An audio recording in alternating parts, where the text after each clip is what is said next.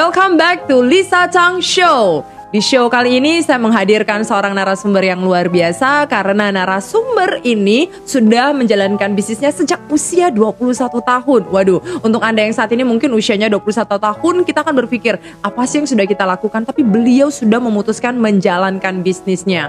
Selama perjalanan bisnis 10 tahun, ternyata tidak mudah pasang surut semuanya terjadi dan beliau ternyata telah pernah menutup empat tokonya. Nah, kita bayangkan aja ya, empat cabang ini tutup. Tentunya apakah bisnis ini dia harus memutuskan untuk berhenti? Ternyata malahan bisnis ini semakin berkembang. Nah kita pasti akan mempelajari alasan-alasan yang membuat beliau ini tetap konsisten menjalankan bisnisnya sehingga saat ini menjadi brand yang sangat terkenal di kota Medan. Bahkan selalu dikenal sebagai salah satu toko pastry yang bergengsi dan termahal di kota Medan. Setelah saya mengenal beliau lebih jauh, ternyata beliau ini di usianya pada saat mulai kuliah, dia memutuskan untuk berhenti kuliah, at the end tidak tamat sarjana, dan beliau itu pindah haluan untuk fokus di dalam dunia pastry. Kita akan langsung saja ngobrol dengan seorang anak muda yang luar biasa memulai bisnis dengan jerat jerih payahnya sendiri dan berhasil membangun lima cabang yang bukan hanya terkenal di kota Medan saja, tetapi brandnya juga sudah terkenal di seluruh Indonesia. Siapa lagi kalau bukan di studio HNCO bersama dengan saya, Bapak Howard. Halo, selamat sore Bu Lisa. Sore. Aduh, Pak Howard, kita santai lah ya Pak ya. Kalau saya dipanggil ibu, saya udah langsung sesuatu ya feelingnya. Nah, kita langsung ngobrol. Um, boleh, Pak Howard sendiri kan kita tahu ya umur 21 tahun mulai bisnis. Ini perjalanan 10 tahun. Berani kali 21 tahun mulai bisnis. Emang pada kala itu punya apa? Kenapa berani kali? Yang ada itu nyali. Nyalinya aja. hmm. Jadi itu uh, jadi dua umur 21 tahun mm uh, saya balik ke Indonesia. Mm -mm uh, memulai usaha secara online. Uh, pada saat itu online tidak seperti sekarang. Online pada saat itu uh, mengandalkan uh, BlackBerry. Masih ingat ya BlackBerry? Pin BB gitu ya. Iya dan dan me menawarkan produk-produk dari rumahan. Jadi okay. pada saat itu bukan balik dan langsung oke okay, ini buka dan lain-lain. Sel jadi selama setahun pertama uh -uh. di 2011 saya mulai usaha itu uh, istilahnya online lah pada zaman okay. zaman sekarang gitu. Uh -uh. Itu jualan apa itu? Produk rumahan seperti apa? Uh, produk yang saya belajar di uh, ketika saya kuliah gitu. Uh -uh. Uh, produk-produk yang tidak pernah dilihat di Medan, okay. uh, yaitu kue-kue bergaya Eropa dan Prancis gitu. Oke. Okay. Laku nggak sih pada saat itu? Lumayan. Oh iya. Ya, dan itu 10 it, tahun yang lalu ya? Iya. Hmm. Dan itu juga berkat uh, adanya uh, kompetitor gitu. Oke. Okay. Okay. Jadi uh, kalau kalau sekarang zaman sekarang kan mikirnya kompetitor itu kayak malah ini ya apa bersaing mm -hmm. uh, membuat bisnis itu kayak kayak rebutan customer. Uh -huh. Padahal nggak dulu itu ketika kompetitor itu saya malah merasa bersyukur karena kita saling hmm. mengedukasi market hmm. dan membangun market hmm. ini bersama-sama sehingga dimunculkan antusiasme terhadap produk yang sama sekali asing gitu. Uh -uh. Karena dulu kalau misalnya contohnya saya jual jualannya itu mulainya dari makaron ya gitu. Okay. Dulu makaron apa sih harganya kok mahal kecil gitu. Bener. Terus manis manis hmm. gitu ya warna-warni gitu. Nah uh, karena adanya kompetitor itu di, mereka customer-customer di Medan hmm. itu membandingkan jadinya. Oh, Jadi okay, kayak okay. oh, itu punya. udah ada toko? Belum. Uh, eh, 2011 belum. Belum uh, ya. Saya buka toko pertama di tahun 2012. 2012. Jadi 2011 itu pure um, buat sendiri, jual via online, kirimin gitu-gitu doang ya. sendiri. Chatting sendiri. Itu itu nggak ada karya ya, semuanya iya, sendiri beli, ya. Beli barang dua seju, sejujurnya dua tahun pertama satu tahun setengah. Ha -ha. 18 bulan pertama saya nggak ada karyawan sama sekali itu one man show. Jadi balas sendiri, terima order sendiri. Uh. Uh, buat sendiri. Hmm. Untungnya ya ada uh, asisten rumah tangga yang bantu untuk nyuci. Okay. Kalau nyuci harus sendiri juga ah, mungkin saya ya. angkat tangan kali ya. Iya, 21 tahun kamu pulang jadi um, ke Indonesia. Mungkin untuk teman-teman um, apa Pak Howard ini adalah saya mungkin sering panggil dia itu Howie ya. Jadi kalau nanti tiba-tiba saya panggilnya Howie itu nama beliau juga gitu. Saya seringnya manggilnya Howie. Nah Pak Howard ini kebetulan memang dulunya itu adalah kuliahnya di dunia hospitality. Jadi sempat berhenti kuliah, makanya nggak tamatnya sarjana. Padahal anak laki-laki satu-satunya dan nggak tamat sarjana malah memilih untuk mengambil dunia pastry dan pulang langsung bergaya mau bisnisnya pastry. Oke, okay. itu berhasil nggak sih 18 bulan itu? Apakah gara-gara ada itu baru hari ini ada HNCO? Benar sekali. Jadi selama 18 bulan itu uh, tadi dibilangnya yang apa yang apa yang dipunya di usia 12, 21 tahun, tahun tuh nyali ya. nyali dong Jadi ya. itu kayak hmm. ya udah kayak nothing tulus gitu kayak umur masih muda kerjakan saja dan ya udah di dibuatlah hmm. uh, bisnis secara online dan pelan-pelan ketika saya melihat itu menghasilkan, jadi saya mulai beranikan diri untuk membuka dapur dulu. Okay. Membuka dapur itu masih nyempil di uh, dapur rumah. Enggak, da, uh, jadi dari dapur rumah uh. ke dapur sedikit komersial. Oke. Okay. lebih proper, ovennya lebih gede dan uh. dan lain-lain lah lebih seperti suatu hmm. dapur bisnis. Itu belum ada toko. Okay. Dan itu perkembangan selama 18 bulan. Hmm.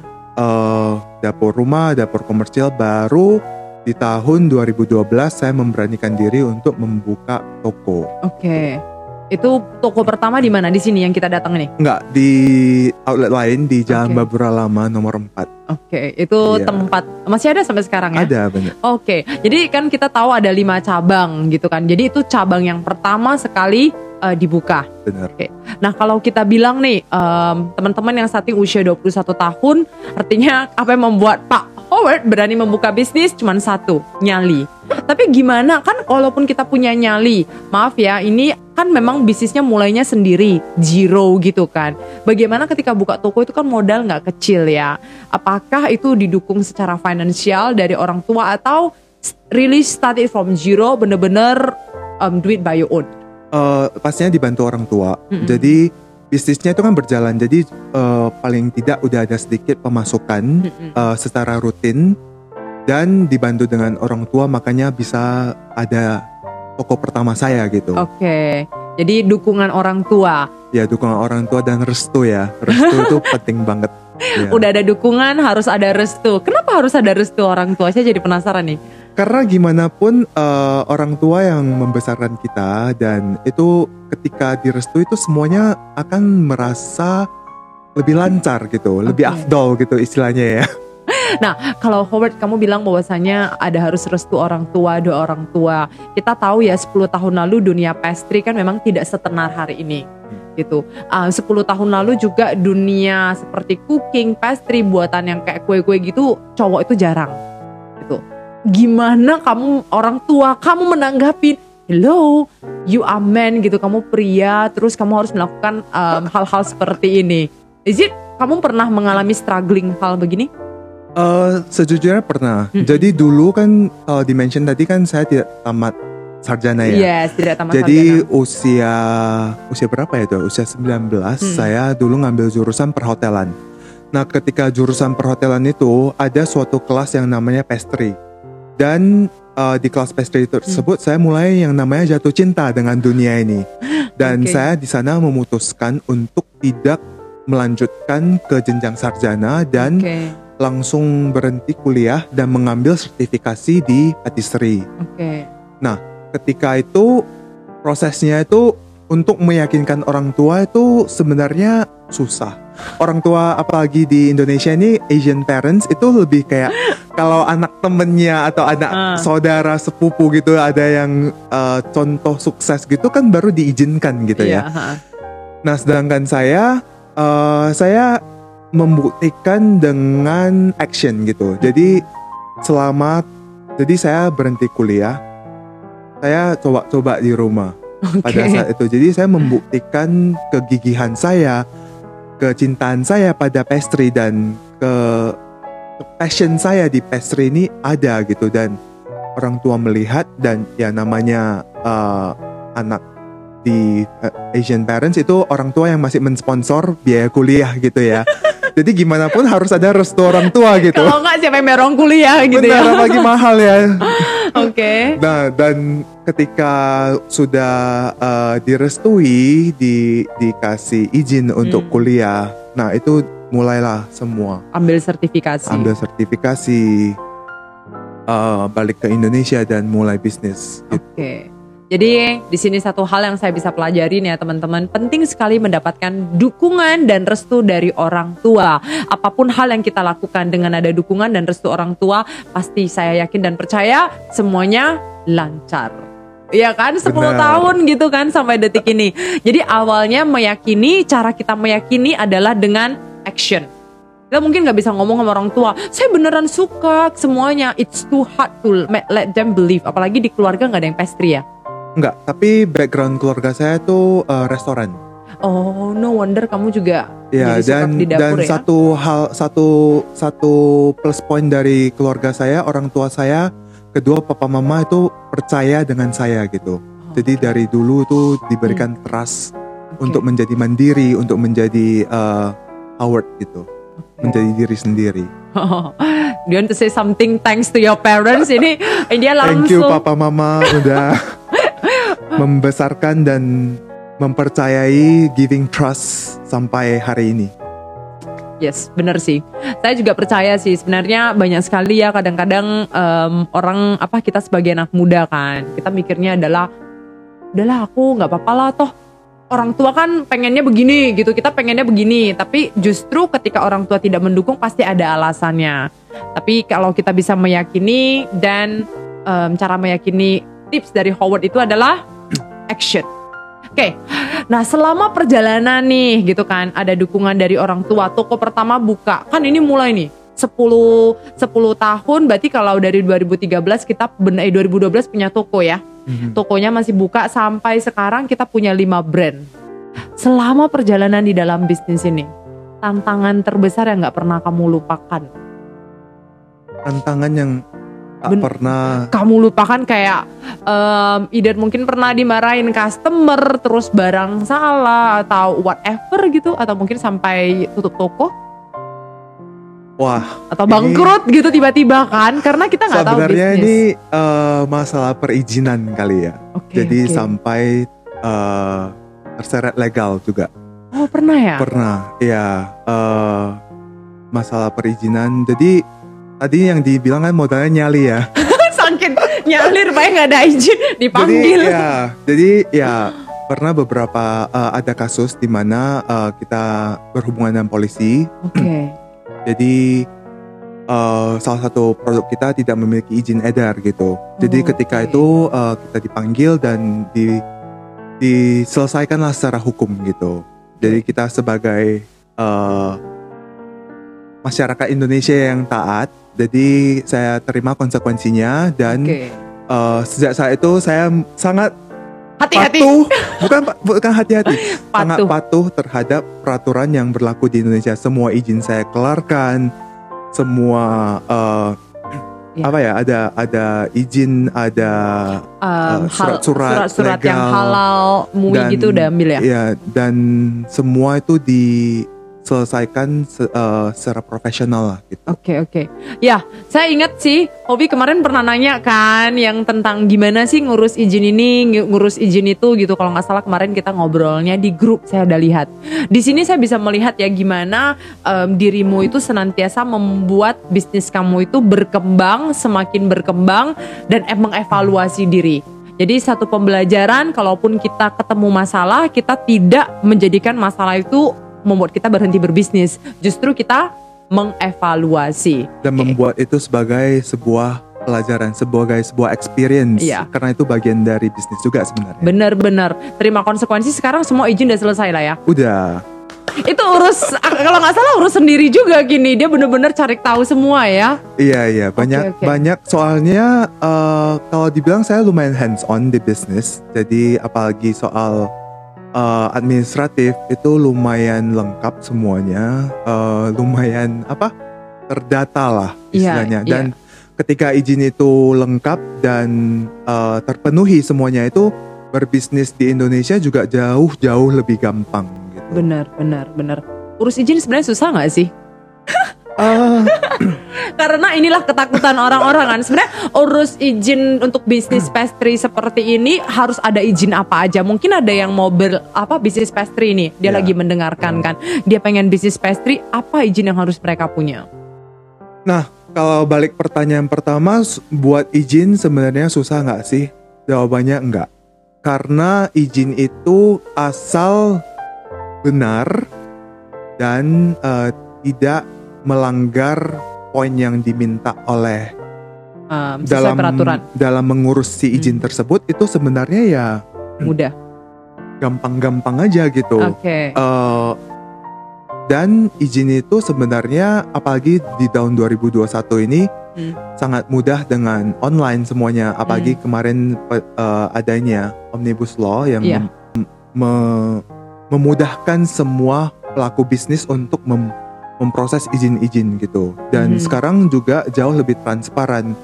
Uh, kalau dulu 2011 2012 itu mungkin kayak mau nyari apa ya informasi juga abu-abu ya yeah, semuanya. Yeah. Sekarang itu jauh lebih gampang. Kalau sekarang contohnya mau izin industri itu tinggal di Google gitu. Apa apa sih izin yang diperlukan untuk istri gitu. Nah, ada beberapa yang uh, diperlukan tuh yang basic itu ya izin usaha industri, izin usaha perdagangan, tanda daftar perusahaan dan izin-izin lainnya lah, uh, surat like sehat yang dibutuhkan untuk berbisnis gitu. Hmm. Dan ketika adanya izin-izin tersebut, uh, customer juga merasa yakin dan percaya, oh ini usahanya benar nih dan legal yeah. dan dan ada disertifikasi gitu. Jadi uh-huh. ketika itu terbukti customer trust itu langsung boost up gitu. Mm-mm. Jadi meningkat langsung. Itu um, berpengaruh nggak kepada sales kemarin? Uh, Begitu udah ada izin semuanya kan? Sebenarnya lebih ke confident diri ya. Oke. Okay. Lebih confident diri karena oh memang saya terdaftar, saya punya izin dan ketika saya uh. Uh, gas itu artinya langsung kayak melesat gitu. Kalau dulu kan aduh kalau saya uh, gini ah belum punya izin atau apa yang punya. membuat kamu dulu tidak ngurus izin atau karena nggak tahu? Nggak tahu sebenarnya. Oh. karena karena dulu modalnya tuh nyali Cuma nyali. nggak tahu pokoknya Jadi kan. pokoknya itu kayak yang dikerjakan tuh hanya gas duluan gitu pokoknya kan. Pokoknya saya buat jual buat jual buat gitu. jual dan uh, apalagi di di di ini ya istilahnya uh, di ada ada dulu istilah orang-orang buat aja nanti kalau ada masalah baru di, diurus Urus gitu. gitu ya. Tapi ya hmm. namanya sesuai dengan perkembangan zaman semua harus uh, transparan, transparan, legal, legal benar. itu semua harus diurus. Gitu. Benar, benar, benar, agree. Dan tapi ini jangan karena seperti begini teman-teman juga nyali nggak urus izin dulu. Saran saya sih tetap waktu kita mulai urus aja izinnya karena memang sekarang transparan sekali ya. Transparan. Saya setuju sih. Kita saya secara pribadi juga urus bisnis saya. Kita urus izin mudah kok, gampang. Selama yang tadi niat kita memang benar untuk berbisnis, untuk berdagang dagang, semuanya transparan. Oke, itu tadi saya penasaran, kapan itu kejadiannya kamu terseret oh. terseret ketemu polisi? itu, itu masih di usia awal, awal sih. Itu itu masih nyalinya di digetarkan gitu ya. itu cuma usia 20. kayak usia 23 24 kali ya. Ya ampun. Udah masih Kamu masih ketemu polisi tuh?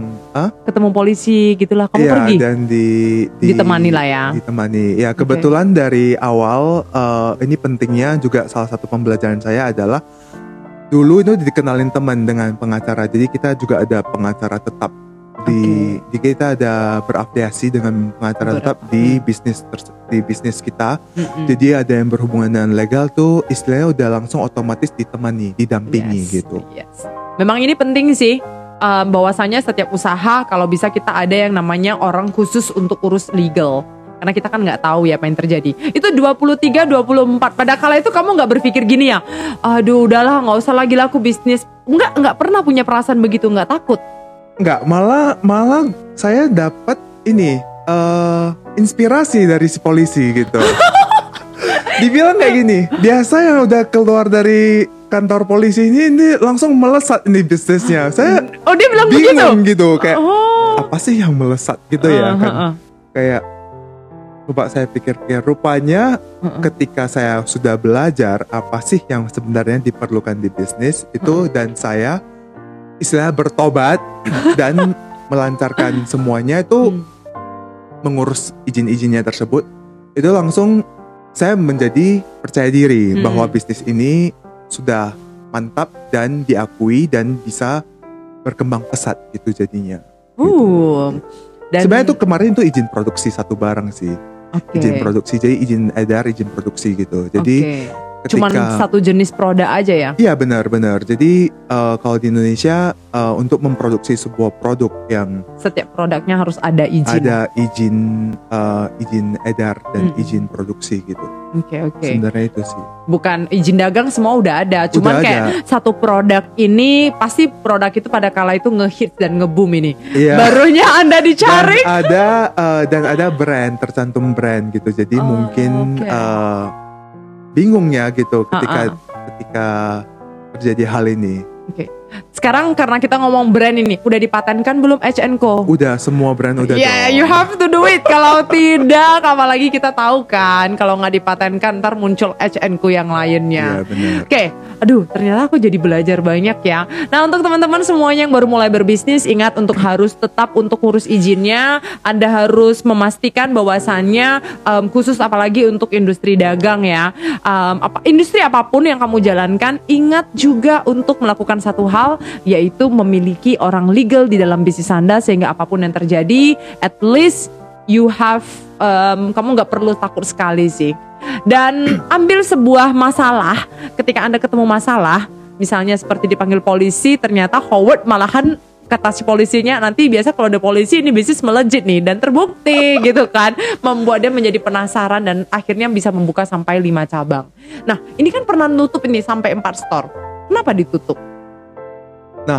Eh, Karena kalau nggak ditutup sekarang hitung ada 9 ya. Iya, boleh Aku ngebayang dibilang kalau seperti 9, itu. bayangkan kalau uh, ulang tahun ke 10 ada 10 kan. Kenapa alasannya? Eh sebenarnya balik dari karena karena saya karena mungkin dari dulu kan nggak nggak lulus sarjana ya jadi ada sebuah apa ya namanya keingintahuan yang berlebih selalu jadi kayak kayak ada yang belum goal yang belum dicapai gitu dan goal tersebut eh, membuat hidup sehari-hari itu kayak mencari sesuatu mem- sesuatu validasi atau sesuatu apa sih yang kayak yang kurang gitu dan itu saya cari dengan cara belajar Oke. belajar itu saya ngambil kursus Hmm. eh, kalau kalau dulu itu mungkin masih offline ya nggak seperti sekarang online Yes. Eh, saya sering ke Jakarta untuk ngambil pelatihan terbang ke luar negeri untuk belajar, Belajar. dengan chef-chef terkenal gitu. Nah, ketika ini yang ini yang paling sering ditanyakan nih di Jakarta itu. Heeh. Nah, ketika ketemu dengan ke- ketika ke nge- ngambil kursus, Mm-mm. ketika mengunjungi expo, ketika eh, mengunjungi teman-teman pebisnis lainnya, itu pertanyaan yang paling sering ditanyakan itu seperti ini. Eh, udah punya berapa cabang sih? itu itu egonya bergejolak dong gitu. Oke. Jadi kayak Oke. terus ditanya ditanya satu pertanyaan lanjutannya ini. Ada di mall apa aja sih gitu. Oke. Itu membuat saya beranggapan bahwa sukses adalah mempunyai banyak, Banyak cabang, dan hadir di mall gitu.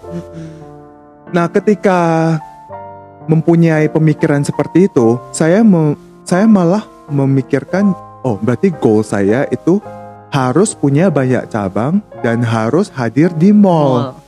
Nah, ketika itu terjadi, jadi saya mempunyai sebuah goal baru, Hmm, hmm. buka cabang nih. Tapi cabang-cabang tersebut tidak didukung dengan eh, ini ya, eh, research yang mendalam gitu, di mana research-research itu biasa kan kalau kita melihat mall itu siapa sih yang datang, Yes. eh, lokasi kita di mana, Yes. apa yang mau kita jual. yes. Kalau di mall itu namanya kan yang datang kan general ya. Uh, dari semua golongan hmm. masyarakat dari uh, semua spending powernya itu semua ada gitu. Sedangkan produk yang seperti yang dibilang pastry termahal, gimana sih bisa survive di mall? Sedangkan orang-orang di mall itu tidak dengan lewat eh saya mau beli pastry. Enggak, enggak yes. seperti itu. Jadi researchnya itu enggak enggak enggak dilakukan gitu. Okay. Dan dengan adanya mental nyali tersebut juga. Ha -ha. Buka di mall juga. Buka gitu. Oh ya, pernah buka di mall mana? uh, beberapa mall Medan, Medan. seperti uh, Center Point, Sun Plaza gitu kita pernah buka dan keduanya udah tutup gitu. Oke okay, oke. Okay. Iya. Gak dan, survive ya? Iya dan karena uh, seperti tadi uh, lo tidak tadi, tidak, tidak melakukan market research, hmm. uh, tidak tahu sebenarnya siapa sih customer kita, yes. siapa sih uh, siapa sih calon-calon pembeli kita dan ditambah hmm. dengan ego di mana sukses itu sama dengan buka toko gitu. Oke, okay, buka nah, cabang. Buka cabang hmm. gitu. Cabang sebanyak-banyaknya dan harus ada di mall. Itu harus ada di mall gitu. Ini memang karena ditanya orang ya, udah berapa iya, cabang? Itu itu bukan satu dua pertanyaan, itu hampir di semua supplier yang saya temui dan okay. hampir di semua uh, kursus atau pembelajaran itu hmm. kayak udah berapa cabang, okay, okay, uh, okay. di mall mana aja gitu. Sejak kapan kamu mulai merasa bahwasanya I think this is not my goal? Semenjak 2018. Oke, berarti kamu baru sadarnya, baru insafnya untuk tidak fokus buka cabang lagi, um, tapi fokus untuk mengembangkan bisnis ini bukan dengan menchange, bukan change goals ya, tapi redefine, redefine the success. Oke, okay, redefine the success. Yeah. So what is the definition about success right now for you? Nah, kalau dulu ya, dulu kan kalau misalnya kalau kan papa saya orang tua saya background bisnisnya adalah Restoran. tipenya enggak. Jadi papa saya punya beberapa bisnis, tapi bisnisnya mempunyai kesamaan. Yaitu buka offline store. Buka toko nunggu datang beli dan artinya sukses gitu. Mm -hmm. Nah, lama kelamaan sesuai dengan perkembangan zaman itu nggak berlaku lagi. Buka toko itu udah udah lewat lah zamannya yes. gitu. Zaman sekarang adalah mengapproach customer gimana kita mencari customer untuk Benar. datang ke kita gitu, bukan menu, buka Menunggu toko dan uh, mereka datang mm -hmm. gitu.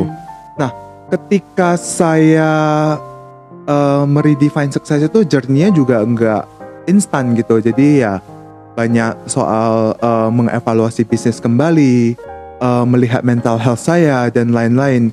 Jadi saya mulai meredefine sukses. Jadi sukses dulu kan buka cabang. Hmm. Kalau sukses sekarang itu adalah apa yang bisa saya impact, impact apa yang saya bisa berikan selain dari berbisnis sekarang gitu. Hmm. Selain menjual satu piece kue ini, apa value yang bisa saya berikan? Apa sih uh, dampak yang bisa saya berikan kepada lingkungan juga?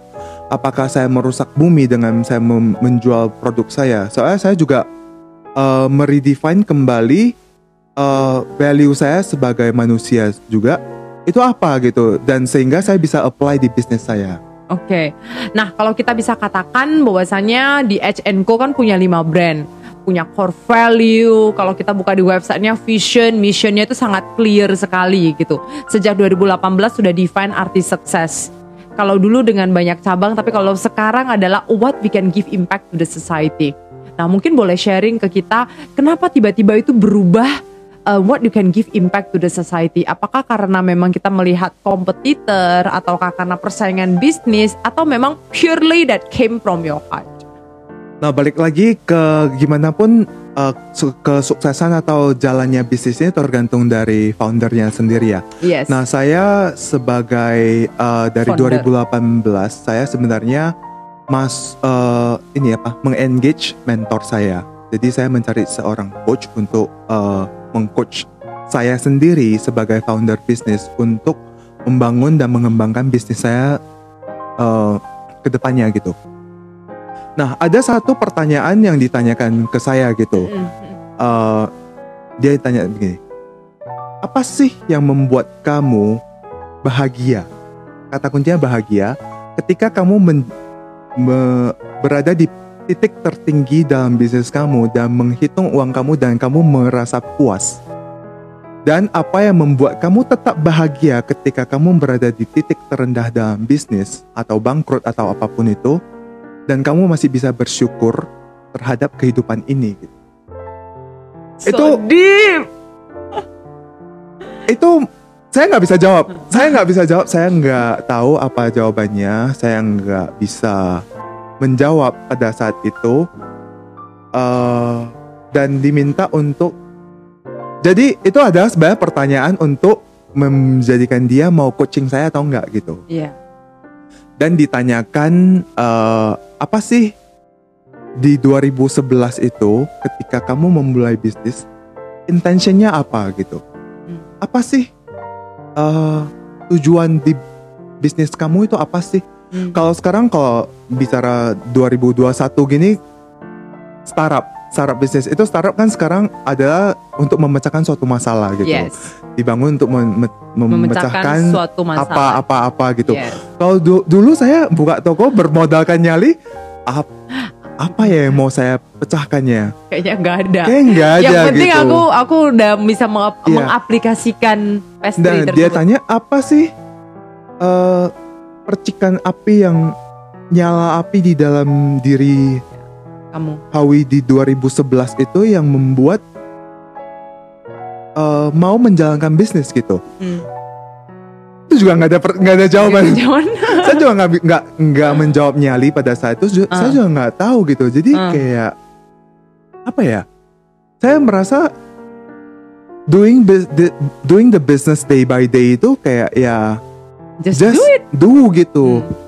Uh, without having a clear goal. Jadi sebenarnya pada saat itu buka bisnis gak tahu tujuannya itu apa.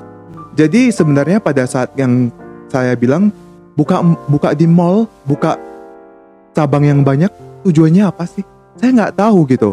Saya nggak tahu sebenarnya company ini mau dibawa ke mana. Makanya saya merasa itu kayak jalan di tempat gitu yeah. jadinya. Mm -mm, Dan itu menjadi dan pertanyaan-pertanyaan tadi itu menjadi suatu tamparan keras untuk saya mm-hmm. dan mulai menggali diri dan memahami diri dan memahami si bisnis ini mm-hmm. apa sih yang mau saya ciptakan apa sih yang mau saya uh, buat di bisnis ini tujuannya apa sih dan mm-hmm. goal ke depannya itu apa sih mm-hmm. nah itu baru pelan-pelan saya gali deep down dan ketemu jawabannya. Oke, boleh kita sharing jawabannya? Boleh, boleh.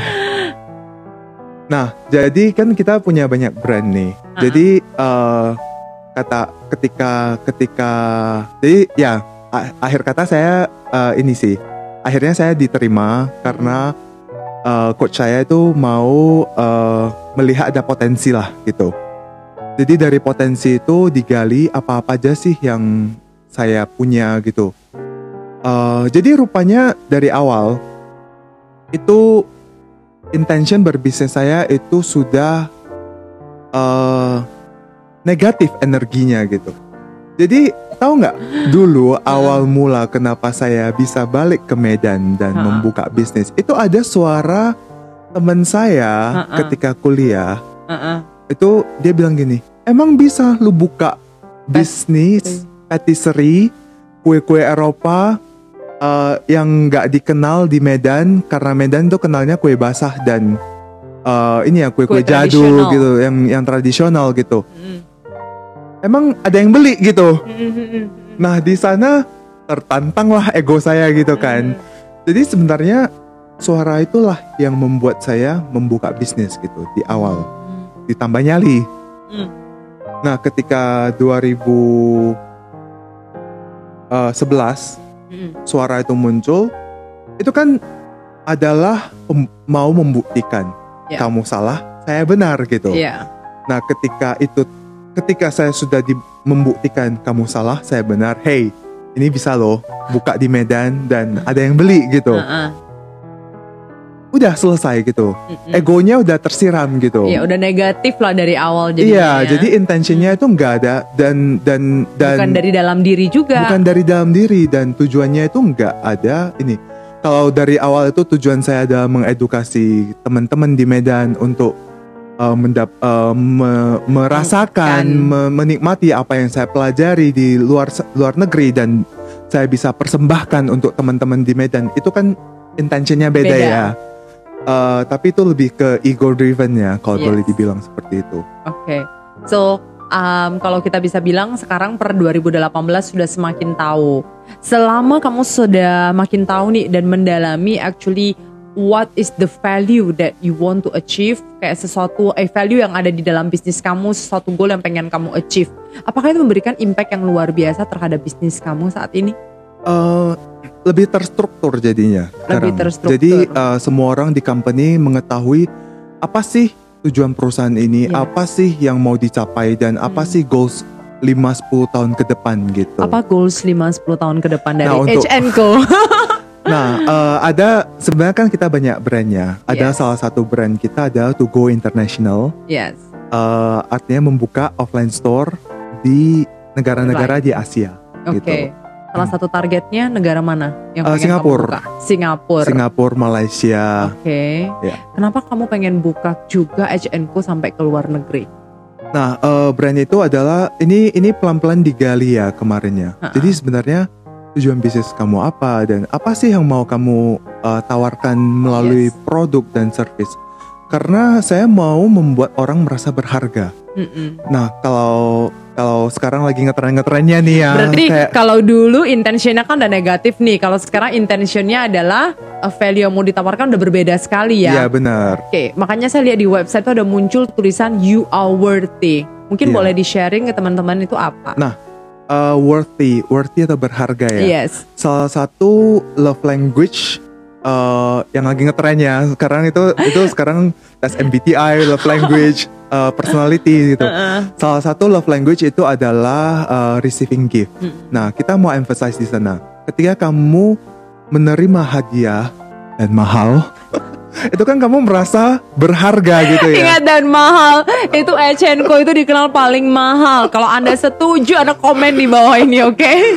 nah, itu itu itu itu kita sering dengar uh, kok mahal kali ya? Iya. Uh, emang ini apa? Uh -uh. Bahannya apa gitu. Uh -uh, uh -uh. Ya kalau dibilang uh, kalau kita menawarkan kita ditanyakan uh, dihitung apa sesuai sih, bahan. Apa sih apa sih bedanya Asian Co atau produk-produk yang dikeluarkan yes. oleh brand-brand Asian Co itu dan uh, produk lainnya. Kalau dibilang oh produk kita menggunakan kualitas ini bla bla bla itu bullshit. Semuanya itu semua orang akan mengatakan produk saya itu paling bagus. Semua kamu nanya ke kompetitor mana pun tuh brand saya itu paling bagus, produk saya yang dihasilkan tuh bahannya paling ini, paling itu premium. dan premium. Ya apa pun lah itu jargon-jargon yang di di ini ya, di yes. di di di emphasize, dipromosikan Benar. di dalam bisnis mereka. Benar hmm. dan itu uh, dan di sini kita menambahkan value. Apa sih value yang mau kamu sampaikan kepada okay. customer?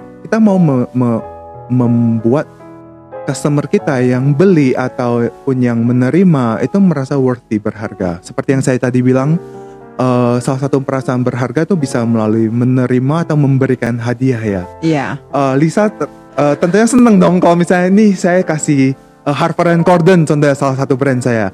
Itu kayak merasa hmm. kayak prestigious. Yes. Uh, disayangi. Benar. Itu siapa sih yang mau ngabisin duit banyak untuk uh, sebuah hamper untuk saya gitu kan. Yes. Uh, apalagi yang memberikan tuh kar karena saya menghormati, menghargai, merespek uh, Ibu Lisa ini, jadi saya memberikan gitu. Jadi yang terbaik. Iya, yang terbaik.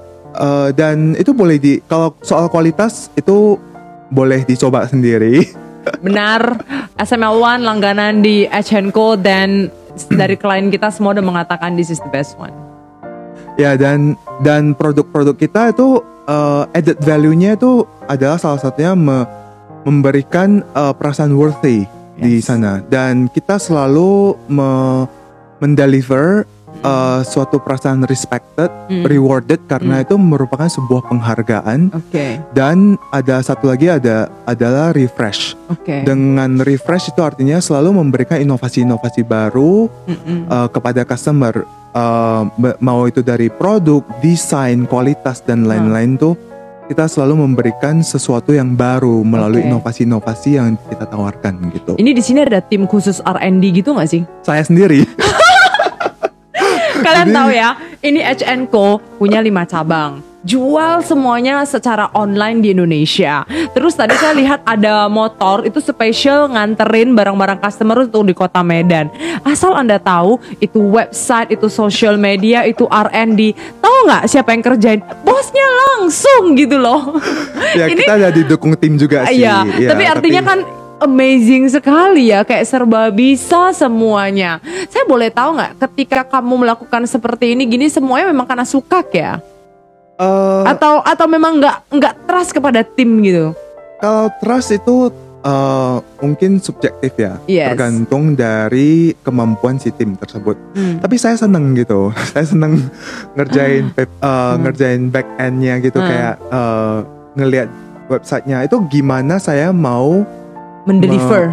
Soalnya kalau misalnya namanya edit website itu kan bukan kerjaan setiap hari itu kan mungkin yes. kerjaan satu hari uh-uh. di mana kita ada produk baru kita cuma update gitu yes. dong dan ada artikel saya seneng nulis juga uh-uh. jadi saya nulis artikel saya nulis blog saya nulis uh, konten-konten di website di Instagram gitu nah ketika itu uh, dikerjakan itu kan bukan menyita waktu yang kayak setiap hari uh, tujuh hari seminggu gitu itu hanya me- menyita waktu kayak mungkin sehari dalam dua minggu gitu. Okay. dan itu kayak membuat membuat saya puas gitu. Karena ini loh yang mau yang saya, saya sampaikan. sampaikan kepada calon-calon pembeli. Yes. kepada orang-orang di luar sana bagaimana saya mem mempotret mungkin kalau di uh, dikerjakan oleh tim itu tidak sesuai dengan apa yang uh, bakalan ada di mastermind founder, saya yes, gitu. mastermind dari si founder. Ya, tapi kalau dengan dengan itu itu apa yang disampaikan melalui website dan media-media lainnya itu lancar, itu otomatis customer melihat sebuah oh ini toh brandnya gitu. Oke okay, oke okay, baik. Nah untuk teman-teman semuanya satu hal yang mungkin saya bisa simpulkan dan mempelajarin yang membuat um, HNCO ini yang selama 10 tahun perjalanan pernah tutup 4 toko ternyata salah satu kesalahan itu adalah we don't know the goal kita nggak tahu sebenarnya ending atau intention yang mau kita lakukan di dalam sebuah bisnis. Jadi untuk anda mau melakukan sebuah bisnis ingat cari tahu intention anda itu apa, goalnya itu apa. Dan yang kedua paling penting sekali supaya toko anda nggak tutup, ayo lakukan dulu namanya market research, lakukan dulu semuanya um, data-data dikumpulin sehingga Anda bisa mereview dan Anda bisa buka satu toko dulu tanpa tergesa-gesa hanya karena ego semata. Kalau enggak seperti bapak ini ya tutup mbak toko. Dan hal yang ketiga kita memastikan bahwasannya di dalam bisnis apa pun kita harus bisa memberikan yang namanya value. Jadi apa yang membuat bisnis Anda berbeda dengan yang lain itu adalah value yang ingin Anda sampaikan. Nah untuk value ini memang nggak bisa dicari di mana pun dan you have to ask yourself why you start the business. So find the why so you know how to grow the business. That's the thing yang very important begitu ya. Jadi ini satu kesimpulan yang saya dapat. Next saya pengen ngobrolnya, ini banyak banget yang saya bisa pelajarin ya. Dari berhenti nih, berhenti uh, memutuskan Pak Toko, sekarang memang hidupnya sangat fokus sekali di dalam bisnis HNCO. Ya. 100%. Ya karena ini my baby gitu. Anak jadi kayak uh, sa ini ini salah satu yang pelajaran dari uh, baby teman-teman lainnya pelaku bisnis juga. Hmm. Itu di, di dibilang kayak gini. Jadi mempunyai bisnis itu seperti uh, punya anak punya ya? anak gitu. Yes. Jadi kan itu gimana cara cara oh. ngajarin uh, bicara gitu. awalnya itu disuapin dulu kayak harus dipantengin dulu, diliatin. Nanti pelan-pelan udah grow bisa di bisa di program untuk menjadi mandiri gitu, okay. autopilot dan lain-lain. Nah, tapi awal-awalnya itu kan harus uh, mau jadi orang seperti apakah si anak ini gitu. Sama dengan di bisnis, mau mau menjadi apakah bisnis ini gitu ke depannya gitu. Apakah kamu mau menjadi sebuah bisnis yang uh, cuan-cuan-cuan terus tanpa memperhatikan uh, value-value yang ada gitu atau hmm. uh, mau cuan sambil bisa value-nya itu tetap jalan gitu. Oke. Okay.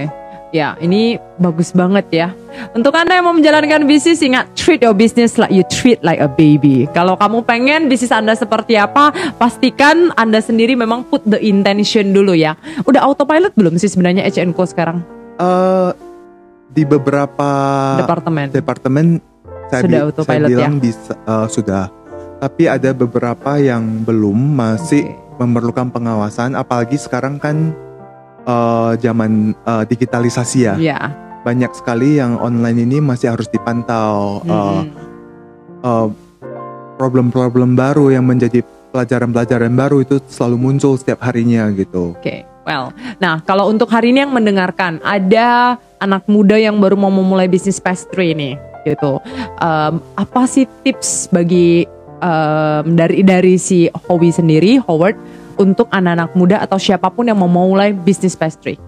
Nah, kalau mis uh, kalau seperti yang tadi Bu Lisa udah bilang adalah know your why. Apa sih yang mau di ditampilkan di bisnis? Apakah karena temen lain buat bisnis? Oh, saya juga mau dong buat bisnis gitu mm -hmm. karena saya nggak nggak mau ketinggalan. Apakah saya uh, apa apa yang mau saya ciptakan di bisnis, apa yang mau saya deliver ke customer customer saya. Hmm. Apakah saya hanya mau buat tren? Sebenarnya nggak ada yang benar, nggak ada yang salah kalau yes. cuma mau ikut temen, mau memuaskan ego untuk mau membuktikan ke orang lain. Tapi, It's okay. Uh, tapi ini dilihat juga lifespan of the business juga. Apakah yes. kamu mau bisnis yang ikut tren, yang setahun dua tahun yes. gone, itu juga nggak yes. ada yang benar, nggak ada yang salah. Benar apa atau kamu mau bisnis yang sampai anak cucu gitu. Oke. Okay, Dan yeah. tentunya saya mau yang kedua dong gitu. uh, susah-susah build build a business, build a brand gitu yes. dan sampai anak cucu, itu mm -hmm. uh, merupakan suatu kebanggaan gitu. Mm -hmm. Nah, uh, itu yang pertama. Uh, dan yang kedua adalah uh, rapi secara internal. Ini saya ngomongnya berdasarkan 10 tahun pengalaman saya ya. Mm ketika kamu rapi secara internal, uh, finance-nya jelas, yes. manajemennya jelas, uh, karyawan satu dengan karyawan lain itu mempunyai job desk yang jelas, jelas dan semuanya terstruktur, itu akan terjadi yang namanya harmonis.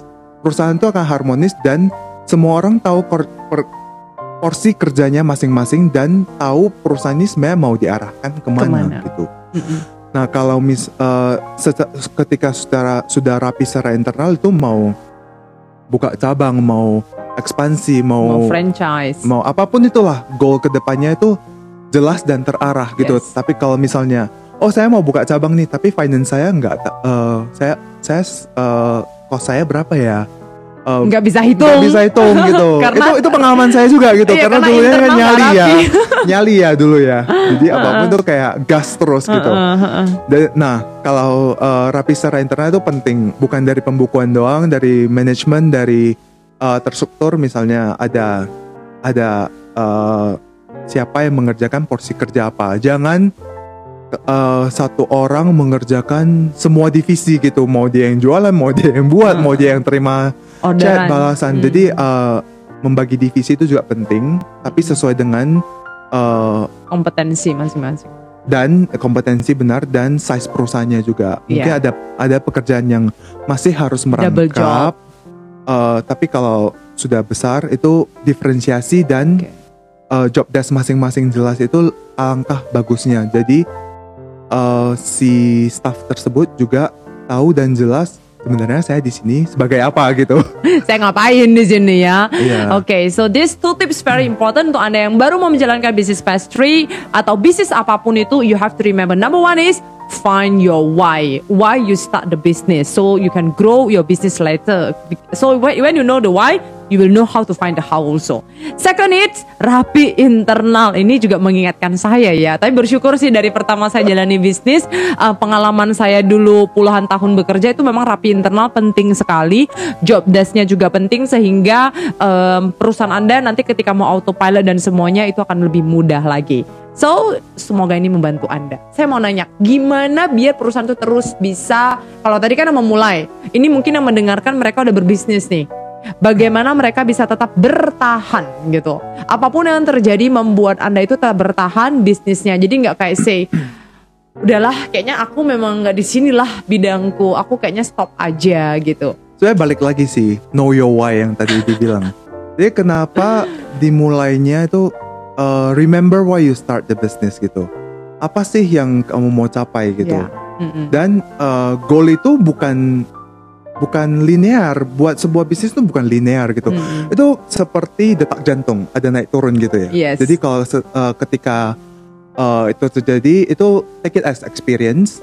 Dan untuk mempertahankan si api tersebut ya tadi yeah. ya, untuk mempertahankan api tersebut itu adalah dengan belajar sih.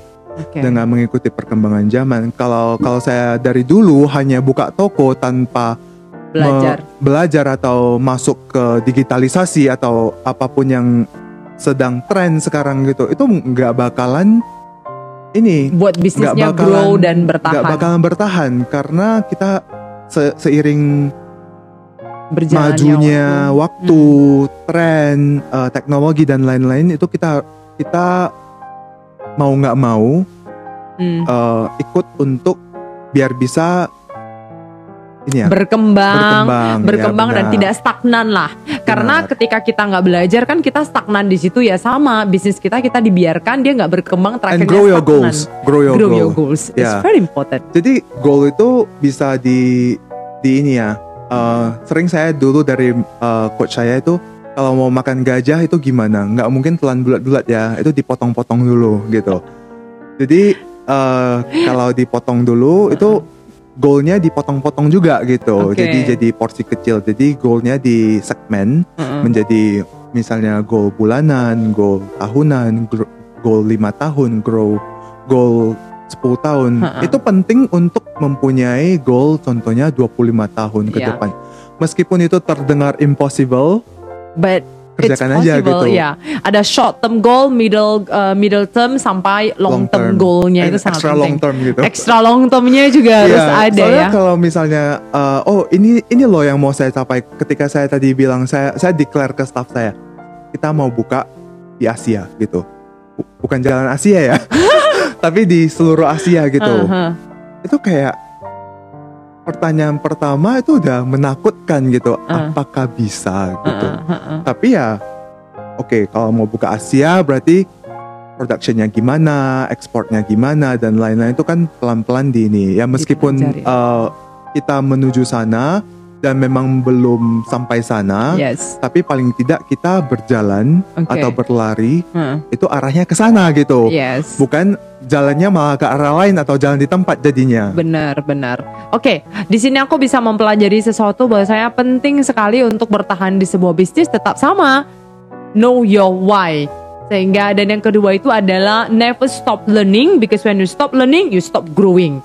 Di mana yang kalau kita udah stop growing ya bisnis kita bisa stagnan. Dan kalau Anda pengen, pengen bisnisnya terus berkembang, ya terus belajar.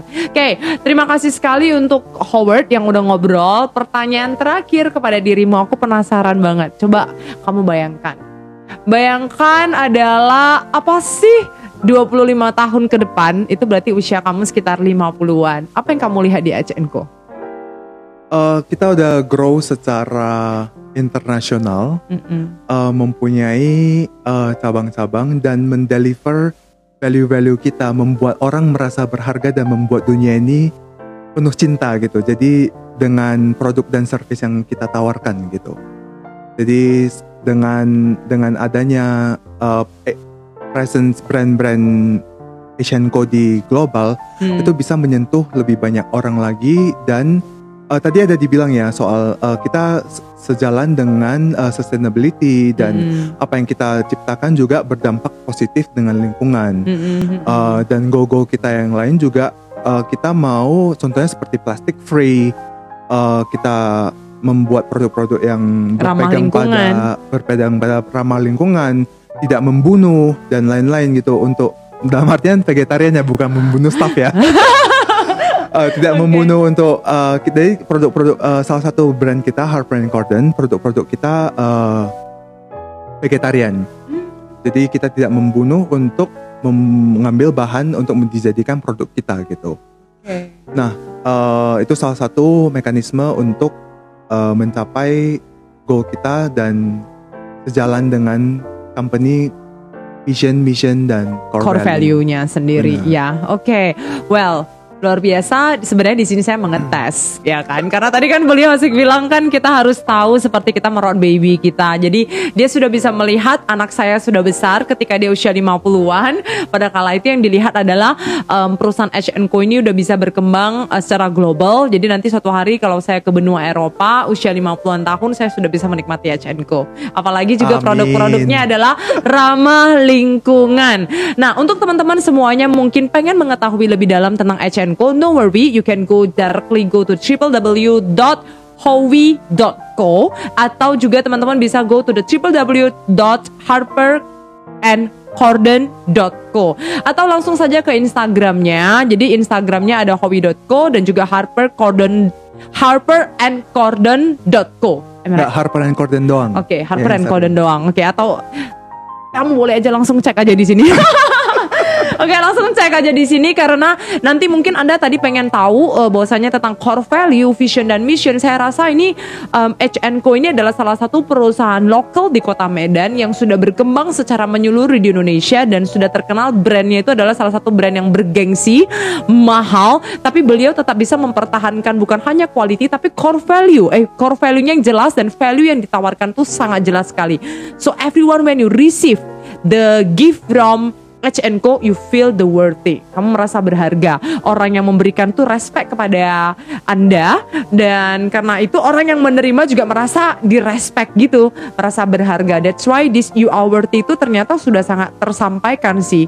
Karena saya adalah salah satu customer dari H&Co. Oke, okay, jadi untuk tahu dari itu Anda bisa belajar ya tentang sustainability, bahkan tentang waste managementnya di sini mereka itu kalau rotinya nggak habis itu nggak dijual lagi kalau besok harinya itu mereka udah kerja sama ya ya dengan... kita bekerja sama dengan food bank local food hmm. bank dan uh, mereka akan menyalurkan kepada teman-teman kita yang membutuhkan gitu You see what they are doing, the business, bisnisnya itu benar-benar sesuai dengan value-nya, pengen giving impact to the society as Ini well. ada satu pengalaman sih. Hah? Kemarin, jadi kita kan sebenarnya baru buka jadi tiga cabang kita baru buka tiga cabang tahun ini.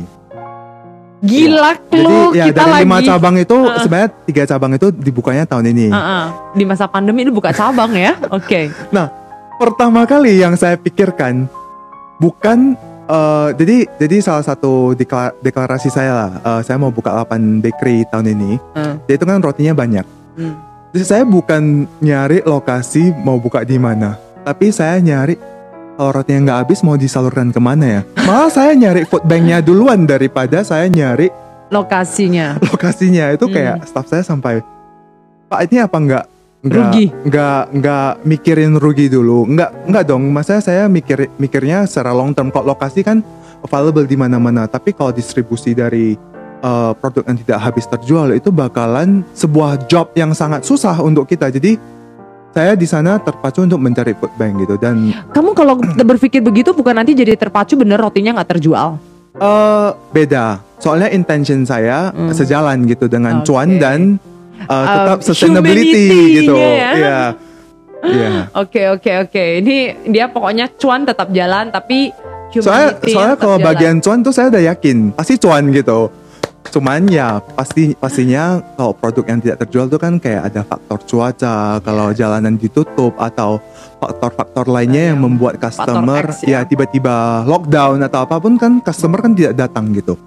Dan tiba-tiba kalau uh, itu ada solusi langsung gitu udah dipikirkan dahulu gitu. Aku udah tadi mau tutup wawancaranya tapi penasaran aku tiga toko ngapain kamu buka tiga cabang di masa pandemik cuan uh, kamu di masa pandemik ini Ya. ya. Terima kasih Masih Cuan. Uh, saya sangat bersyukur uh -uh. ya di tahun ini uh, kita selama pandemi juga nggak nggak nggak tutup dan tidak merumahkan satupun staff. Bahkan menambahkan staff. Uh, ya kita tahun ini tambah staff. Kita tahun ini buka cabang dan ya kita sangat bersyukur masih diberikan bisnis di masa pandemi ini. Oke. Okay. Amin luar biasa sekali ya karena ini value-nya jelas semuanya jelas jadi pandemik maupun nggak pandemik is actually only salah satu apa aja ya salah satu malahan bukan cobaan dan apa tapi dijadikan sebagai tantangan. Benar. Sehingga benar. bisnisnya bisa berkembang sampai menyeluruh ke seluruh Indonesia. Baik, terima kasih kepada Ko Howard. Kita akan tutup dengan satu kalimat motivasi untuk teman-teman yang mendengarkan. Jadi buat teman-teman yang mau berbisnis, bekerja atau di dalam kehidupan sehari-hari, uh, apa pun tujuan kerjaan, mm -hmm. uh, action yang dilakukan itu based on love, bukan fear ya, yeah. atau yang kita sebut dengan ego. Ketika segala sesuatu yang dilakukan based on love, itu akan sangat didukung oleh orang-orang sekitar, oleh orang-orang uh, atau kalau boleh dibilang semesta juga ya. uh, jadi ketika do do do things with love, not fear, not ego. Do things with love, not fear, not ego. Then you can find the happiness not only in terms of the happiness in life, um, but even that you can in got the happiness in cuan also. happiness in cuan. yeah. Saya suka itu. Baik, thank you so much Kowe di dalam sela-sela kesibukannya masih bisa berkenan berbagi di Lisa Chang Show. Thank you ya Kowe ya. Thank well, you. Untuk teman-teman semuanya terima kasih telah mendengarkan sampai di akhir. Semoga obrolan singkat saya bersama dengan Howard Anda bisa mempelajari sesuatu dan ingat bahwasannya apa pun yang Anda lakukan, bisnis apa pun yang Anda lakukan saat ini, remember to find the why. So you know to do it later. So you know it to do it how. So this is remember find the why you start the business. Sehingga bara api terus menyala mau itu masa pandemi nggak masa pandemik kamu tahu alasannya kenapa kamu berbisnis. And remember apa pun yang kita lakukan seperti kata Ko Howard tadi adalah do it with love. So you'll find the happiness in life and you find the happiness in cuan also. Sampai jumpa di lain kesempatan di Lisa Chang Show. Semoga melalui acara ini Anda bisa mendapatkan sesuatu. Sharing is caring, but it's more than that. Sharing is a life changing. Bye bye. See you.